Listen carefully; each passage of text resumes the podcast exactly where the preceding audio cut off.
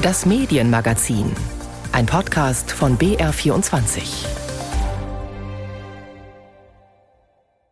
Mit Ingo Dierheimer. Der Ball rollt wieder. Das war zum Start der Bundesliga eine beliebte Formulierung bis vor einigen Jahren. Inzwischen hört der Fußball auch im Sommer nicht mehr auf zu rollen und das gesellschaftliche Bewusstsein zu prägen. Gerade haben wir es erlebt mit der Europameisterschaft der Frauen. Das Finale zwischen England und Deutschland haben im ersten bis zu 18 Millionen Zuschauerinnen und Zuschauer gesehen. Kommentiert im Fernsehen von einem Mann, was auch Diskussionen nach sich zog, genauso wie die Frage, warum der Frauenfußball immer noch deutlich weniger mediale Aufmerksamkeit bekommt als der Männer. Aspekte, die wir in diesem BR24 Medienmagazin aufgreifen werden. Und es geht auch um Nähe und kritische Distanz zwischen Reportern und Sportlern. Niels Kaben, langjähriger ZDF-Sportreporter, stellte vor gut 2 Monaten nach dem Champions-League-Finale dem für den Sieger Real Madrid spielenden Toni Kroos folgende Frage.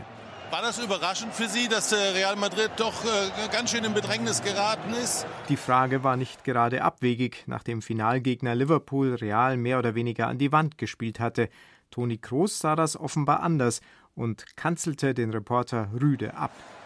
Also du hattest 90 Minuten Zeit, dir vernünftige Fragen zu überlegen, ehrlich. Und er stellst mir 2 so Scheißfragen. Ich finde das gar nicht so schlimm, weil es so beeindruckend ist. Es ist überraschend, dass du gegen Liverpool in Bedrängnis manchmal gerätst. Was ist denn das für eine Frage? Wir spielen ja nicht hier Gruppenspiel irgendwo.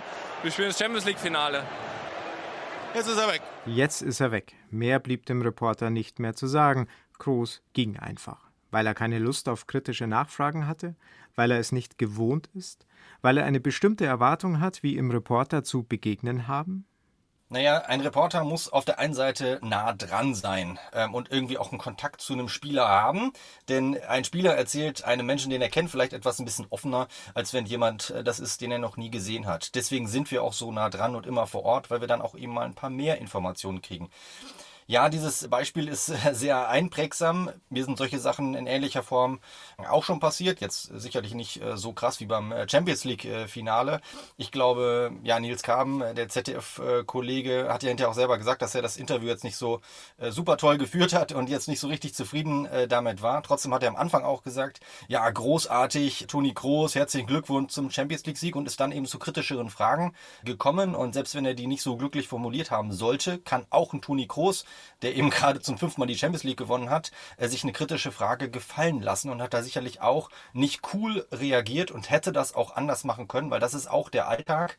Und dann eben auch zu sagen, naja gut, aber Liverpool hatte irgendwie deutlich mehr Torschüsse als ihr und ihr wart in die Ecke gedrängt. Ja, so war es eben auch, und ich finde, da kann man dann auch etwas cooler drauf antworten, und in der Regel wissen die Spieler das auch und machen das auch. In dem Fall hat man mal gesehen, war es halt nicht so.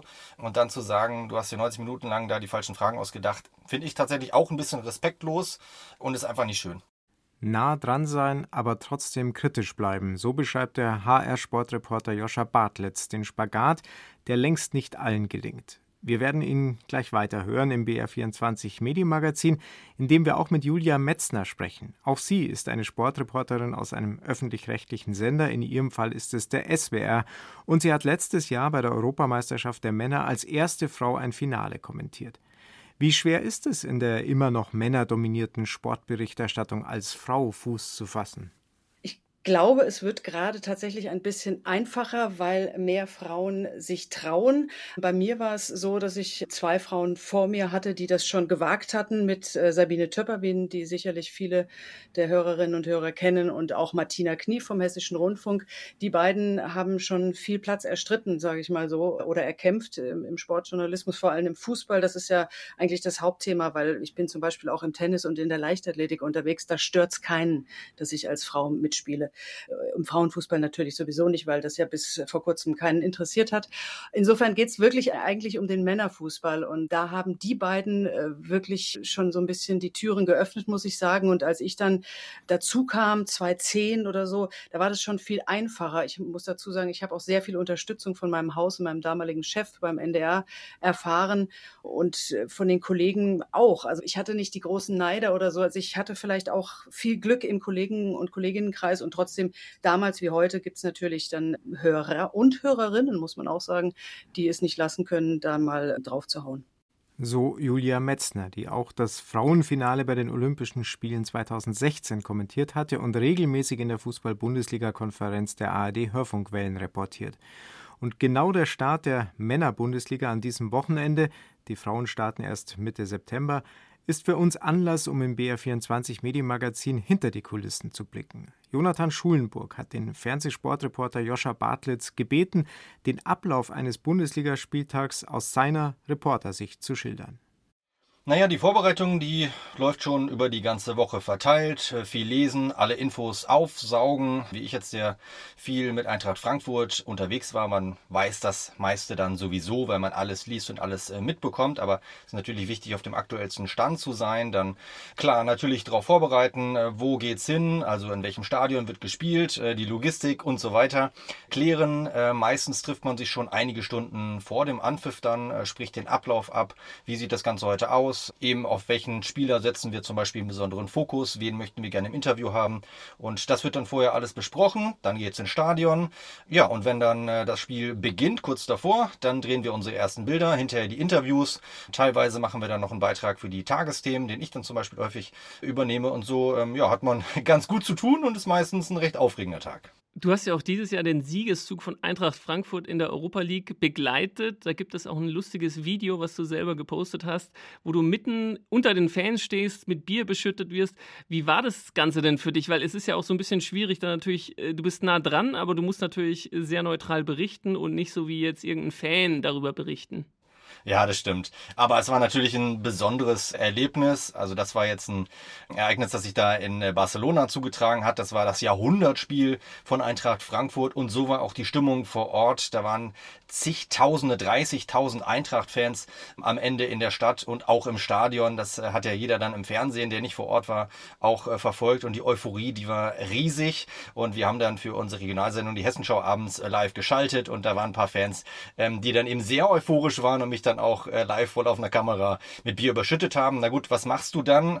Im Endeffekt cool bleiben, weil es ist auch nur ein Tropfen Bier, und ja, die Fans sind eben unterwegs, die trinken Alkohol.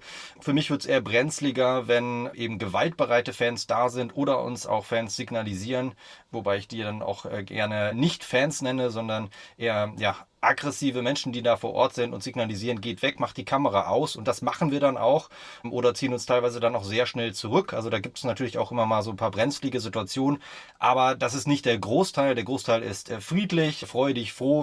Naja, dann muss man das halt dann auch mitnehmen, sonst kann man den Job dann eben vor Ort einfach auch nicht machen. Jetzt bist du schon ein paar Jahre dabei und hast auch schon einige Spiele gesehen, einige Vereine auch gesehen, warst in Trainingslagern dabei. Wie hat sich das denn in den letzten Jahren gewandelt? Also die Vereine sind ja auch, was Medien angeht, viel professioneller geworden. Ja, total. Es gibt immer mehr Player auf dem Markt. Das heißt, es gibt immer mehr Anbieter, beispielsweise im TV. Es reicht ja nicht mehr ein Abo, sondern man muss sich mehrere holen, um alle Spiele wirklich sehen zu können. Und ja, viele von denen sind dann eben auch live vor Ort. Das heißt, die Spieler müssen mehr Interviews geben. Der Verein muss mehr Medien bedienen, auch Online-Medien logischerweise. Und es gibt eben die sozialen Medien, die es jetzt vor 10 Jahren, als ich angefangen habe, so stark noch nicht gab, also beziehungsweise die noch nicht so stark vertreten waren. Heißt eben auch, alles, was gesagt wird, was mit dem Handy mal eben gefilmt wird, geht direkt nach außen, und so Agreements unter Journalisten, okay, das ist jetzt vielleicht irgendwie Privatsphäre und wird nicht rausgegeben. Das ist auch wirklich mal okay, wenn man da die Grenzen rein journalistisch und auch juristisch tatsächlich dann so zieht. Aber das hat sich schon sehr verändert. Heute gibt es Pressekonferenzen, da kann man sich dann die Aussagen der Spieler und der Trainer rausziehen oder anhören, aber auch Einzelinterviews sind einfach seltener geworden. Wir haben für viele Sendungen dann auch immer Beiträge gemacht. Also ich bin auch einer der Storymacher bei uns im HR und in der ARD. Und das ist einfach schwieriger geworden, weil man weniger drehen kann, weil die Vereine selber machen oder einem dann Material zukommen lassen. Die Fans freuen sich auch darüber, dass sie das alles sehen, bei Eintracht TV, FC Bayern TV, was auch immer. Aber man darf nicht vergessen, das ist PR-Maschinerie. Ich nenne es jetzt auch mal bewusst so, weil das sind nicht alle Infos, die dann nach außen gehen. Das sind geschönte Infos, das sind die geschönten Fragen auch nach dem Spiel. Und wir als kritische Journalisten müssen halt immer gucken, dass wir das Ganze auch einordnen und auch kritisch sind und bleiben. Und das ist halt der Unterschied, und diese Arbeit ist deutlich schwieriger geworden in den vergangenen Jahren. Ja, wie geht man damit um? Du hast es jetzt schon beschrieben, die Vereine haben selber auf Social Media und YouTube natürlich Millionen Fans und produzieren da eigene Inhalte und ihr müsst da mithalten können oder auf deren Videos zugreifen. Wie gehst du damit als professioneller Journalist und Reporter eigentlich auch um? Weil, wie du schon gesagt hast, es ist natürlich auch eine geschönte Sicht. Absolut. Du hattest das vorhin ja schon mal gesagt, wie unterscheiden wir uns auch von den Fans, wenn wir vor Ort sind. Ich bin kein Fan von Eintracht Frankfurt und berichte dementsprechend als Journalist auch neutral. Das ist meine Aufgabe, auch wenn ich natürlich für die Fans da bin und die Fragen vor Ort stelle, die die Fans haben, auch nach dem Spiel. Es ist das, was alle interessiert. Naja, und wenn man dann eben sozusagen geschöntes Material oder auch dann eben die Antworten gegenüber den Vereins-TVs hat, dann sind das eben nicht die kritischen Fragen, die ich jetzt stellen würde. Und ich sehe das tatsächlich sehr problematisch. Die Vereine haben jetzt auf die Corona-Situation logischerweise auch reagieren müssen. Es gab sehr viele virtuelle Pressekonferenzen, aber sie haben jetzt nach Corona, in Anführungsstrichen, oder in einer Zeit, wo es wieder besser ist, das Ganze auch genutzt, um noch mehr in ihre eigenen Formate zu gehen und um eben diese Standards beizubehalten. Und das ist einfach für uns schwierig und das sehe ich auch durchaus kritisch.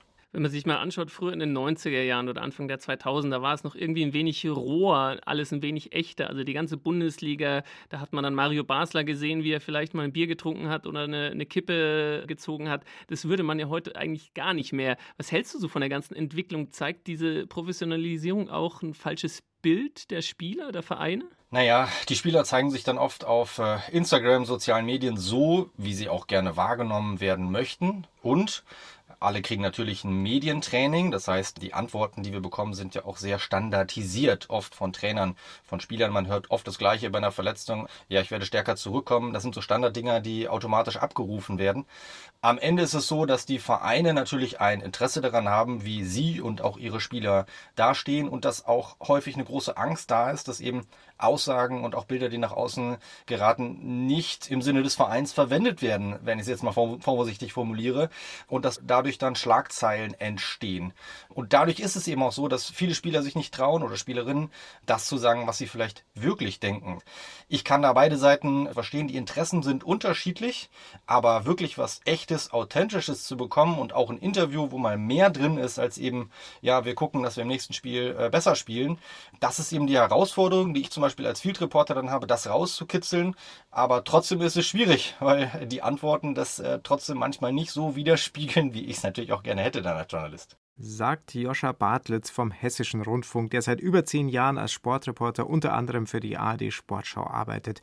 Jonathan Schulenburg hat mit ihm über seine Arbeit gesprochen, die aus journalistischem Blickwinkel immer schwieriger geworden ist, auch weil das Geschäft um den Profifußball immer gewaltigere Dimensionen erreicht. Großer Geldgeber ist das Fernsehen, das gerade für Live-Rechte enorme Summen auf den Tisch legen muss. Und das, obwohl die Zeit der Monopole längst vorbei ist. Alle Spiele können live gesehen werden. Nur welches gerade wo und zu welchem Preis, hier den Überblick zu bewahren, ist gar nicht so einfach. Ella Thiemann hilft uns ein wenig beim Sortieren. Wer alle Begegnungen der kommenden Bundesliga-Saison live sehen will, braucht sowohl ein Sky als auch ein DAZN-Abonnement. The Zone zeigt über 100 Spiele am Freitagabend und am Sonntagnachmittag. Sky überträgt am Samstag fast doppelt so viele Partien. Gerade einmal 3 Live-Spiele laufen im Free-TV. Sat.1 hat sich dafür die Rechte gesichert. Mehr Bundesliga hat keiner. 20 € im Monat verlangt Sky bei Neukunden im ersten Jahr für 2/3 aller Bundesligaspiele. Der Streaming-Dienst The Zone hat seine Preise im Vergleich zum Vorjahr deutlich erhöht. Knapp 25 € kostet dort das günstigste Monatsabo. Bei uns findest du die Highlights der Bundesliga, zweiten Bundesliga und dritten Liga. Ohne Zusatzkosten gibt es die Zusammenfassungen der Liga nach wie vor in der ARD. Die Sportschau am Samstagabend und die Dritten am Sonntag ab 21:45 Uhr zeigen die Highlights des Spieltags. Und im ZDF gibt es die ersten Free-TV-Bilder vom Topspiel am Samstagabend. Auch über die 2. und 3. Liga wird natürlich berichtet. Die TV-Rechte an der 3. Liga hat bis Mitte nächsten Jahres die Deutsche Telekom. Sie zeigt für ihre Kunden alle Spiele bei Magenta Sport. Aber für einige davon muss man nicht zusätzlich bezahlen. 86 Partien laufen auch in den dritten Programmen der ARD. Wer die erste Bundesliga also live sehen will, muss sich erstmal zurechtfinden und dann auch ordentlich in die Tasche greifen. live verfolgen. Ohne Zusatzkosten kann die Bundesliga jede und jeder in den Hörfunkwellen der ARD, unter anderem auch in der legendären Bundesliga-Konferenz am Samstagnachmittag mit etwa 8 Millionen Zuhörerinnen und Zuhörern. Dort am Mikrofon ist regelmäßig auch Julia Metzner vom SWR, von der wir vorhin schon gehört haben, dass es inzwischen gar nicht mehr so schwer ist, in der noch männerdominierten Sportreporterwelt Fuß zu fassen. Hallo Julia. Hallo. Was erlebst du denn am Samstagnachmittag beim Gang ins Stadion, im Stadion selbst? Kommen da noch Bemerkungen aller, was will die denn da? Nee, weil ich gehe ja nicht mit einem dicken Schild um den Hals rum, Achtung, ich bin die Reporterin, die ihr nicht mögt in der Konferenz, sondern ich gehe einfach ganz normal ins Stadion rein, natürlich mit einem Presseausweis umgehängt und da ich jetzt schon ein paar Jahre dabei bin, kennt man sich als Kollegen natürlich untereinander und da muss ich ganz ehrlich sagen, da sind keine feindlichen Blicke oder doofe Kommentare, ich weiß nicht, ob sie das dann in meiner Abwesenheit machen, aber das unterstelle ich jetzt mal keinem, also das ist ein ganz normaler Gang zur Arbeit, wie das jeder jeden Tag erlebt. Jetzt hat die Fernsehkollegin des ZDF, Claudia Neumann, sich viele böse Kommentare anhören müssen, nachdem sie das erste Mal im ZDF ein Männerspiel live kommentierte im Fernsehen. Du hast im vergangenen Jahr als erste Frau ein EM-Finale der Männer im Radio kommentiert, 2021, also auch nicht vor 20 Jahren, sondern gerade mal vor einem Jahr. Erlebst du denn solche Anfeindungen auch? Du hast es ja gerade kurz anklingen lassen. Ich muss sagen, ich bewege mich nicht in sozialen Medien, wie sie so schön heißen, die dann sehr unsozial werden, einer Claudia Neumann gegenüber und sicherlich auch mir gegenüber. Das ist vielleicht eine Schutzfunktion, aber es interessiert mich dann auch nicht, weil ich möchte mich nicht von Leuten anpöbeln lassen, die nichts im Sinne haben, als einfach mal gucken, wo man hinpöbeln kann. Insofern, nein, ich habe es nicht im großen Stile erlebt. Sicherlich kriegt man auch mal, ich moderiere beim SWR auch, dann kriegt man auch mal eine E-Mail, was die schon wieder will. Jetzt hat doch die eine aufgehört zu schreien, jetzt schreit die nächste rum. Solche E-Mails bekomme ich auch. Ich weiß nicht, ob Sachen ferngehalten werden von mir, aber im EM-Finale im vergangenen Jahr war es vor allem so, dass es, glaube ich, außen ein viel größeres Thema war. Wie ist es denn jetzt für dich, der als erste Frau ein EM-Finale zu reportieren? Und da muss ich sagen, da habe ich mir irgendwie, ich weiß nicht, das ist so ein Schutzmechanismus, glaube ich, dass ich... Mir geht es nicht darum, dass ich als erste Frau da bin, sondern mir geht es darum, was da auf dem Platz passiert. Und ich habe schon ein olympisches Finale reportiert. Ich habe schon das EM-Finale 2013 der Frauen reportiert. Da haben die einen Titel geholt, anders als unsere Männer. Also ich habe schon einiges erlebt als Reporterin. Jetzt war es halt ein EM-Endspiel der Männer. Aber wie gesagt, das war jetzt für mich, glaube ich, weniger so eine Sache als für manche in der Öffentlichkeit. Die war es aber tatsächlich und du selbst hast gerade das olympische Finale angesprochen und ich habe gelesen, dass du dieses Mal, 2016 in Rio fand es statt, als berufliches Highlight genannt hast. Warum? Weil es einfach, es war im Maracaná, ich habe sehr viel mit dem Frauenfußball in den Jahren zuvor zu tun gehabt, habe ich immer noch, bin sehr viel mit dem Frauenfußball unterwegs gewesen und es ging einfach um olympisches Gold und viel mehr gibt es ja nicht, nicht viel mehr, sondern es gibt nicht mehr im Sport. Für jeden Sportler und jede Sportlerin ist eine olympische Goldmedaille alles. Und da dabei zu sein und das zu erleben, wie diese Mannschaft sich da im Finale auch durchgesetzt hat und den Weg mitzuverfolgen, das war schon sehr besonders, muss ich sagen. Jetzt haben die Fußballerinnen auch jetzt gerade viel Aufmerksamkeit erhalten bei der EM. Es gab enorme Einschaltquoten im Fernsehen. Im Hörfunk wird es ja so nicht gemessen. Das Finale schauten 18 Millionen Menschen und es wurde im Fernsehen von einem Mann kommentiert. Daran gab es viel Kritik. Das erste sagt, das war von vornherein so klar und festgelegt. Das Eröffnungsspiel macht eine Reporterin, das Finale ein Reporter. Wie siehst du das gerade nach der enormen Aufmerksamkeit, die letztes Jahr auch dein Auftritt als Finalreporterin mit sich brachte? Ja, ich glaube, man muss einfach tatsächlich festhalten, sowas wird ja vorm Turnier festgelegt und vorm Turnier war festgelegt worden, dass Christina Graf dazustößt, weil Stefanie Barczyk ein Kind bekommen hat, die eigentlich im Frauenfußball an der Seite von Bernd Schmelzer jetzt seit Jahren tätig ist und damit war festgelegt, dass Bernd Schmelzer dieses Finale kommentieren wird und auch gemacht hat und dann muss man da auch nicht anfangen rumzudiskutieren, kurz vorm Finale. Das hätte man, wenn, vorher anders entscheiden können, wenn man das gewollt hätte und ich bin mir sicher, es ist nicht das letzte Finale, in dem wir keine Frau erlebt haben. Also das wird auch kommen. Manche Dinge brauchen halt ein bisschen mehr Zeit. Und der Bernd ist auch schon so lange dabei. Der hatte sich das wahrscheinlich dann auch einfach verdient. Und gerade auch im Frauenfußball dabei, muss man auch dazu sagen. So, ja. Und die EM hat einfach nicht nur eine große Begeisterung für den Frauenfußball mit sich gebracht, sondern auch die spannende Frage, was wird das im Alltag verändern? Jetzt bist du schon sehr lange auch im Frauenfußball unterwegs. Und die Frage an dich, was wartet Mitte September da auf die Frauen, wenn die Bundesliga wieder beginnt, wo in der Regel so unter 1000 Zuschauern dann am Spielfeld dran stehen? Was wird sich ändern? Ändert sich überhaupt was? Was müsste sich ändern, dass der Frauenfußball rauskommt aus dem medialen Nischendasein? Ich glaube, dass die Medien, dass wir Medien jetzt ganz schön unter Druck stehen und das ist auch richtig so. Ich freue mich wirklich auf dieses Eröffnungsspiel. Ich versuche auch irgendwie hinzufahren nach Frankfurt, wenn Eintracht Frankfurt gegen den FC Bayern spielt, im großen Stadion. Und das ist ja ein Schritt, wo sie alle sagen, wenn wir mal in die großen Stadien regelmäßiger kommen, dann werden wir die nicht voll machen, aber wir werden deutlich größere Zahlen haben. Man sieht das im Ausland, zum Beispiel Paris Saint-Germain habe ich mal erlebt, da sind die Ultras der Männer mit den Frauen auch durch Europa gereist. Da sind natürlich plötzlich ganz andere Zahlen und eine ganz andere Stimmung. Und es muss ein Miteinander in den Vereinen geben. Und ich glaube, um auf die Medien, um auf uns zu kommen, ich moderiere zum Beispiel auch SWR1 Stadion. Das ist die Samstags-Fußball-Bundesliga-Sendung. Und da gab es jetzt gerade eine ganz klare Ansage. Die Frauen-Bundesliga wird behandelt wie die zweite Bundesliga. Und das ist ein Riesenschritt. Das heißt, spielt Freiburg, spielt Hoffenheim bei uns im Sendegebiet an einem Samstag, dann sind sie definitiv Teil einer solchen Sendung. Und das ist ein Meilenstein. Das Pendant im Bayerischen Rundfunk ist heute im Stadion in Bayern 1. Und es geht natürlich bei der Frage, wie sich Frauenfußball medial entwickeln kann, auch immer ums Geld, weil der Kommerz bestimmt letztlich auch zumindest den männerdominierten Profifußball. Aber bei den Frauen ist es nicht anders und bei den Fernsehsendern auch nicht. Inwiefern hat es Einfluss auf auch die Arbeit für dich als Reporterin und auf Reporter insgesamt?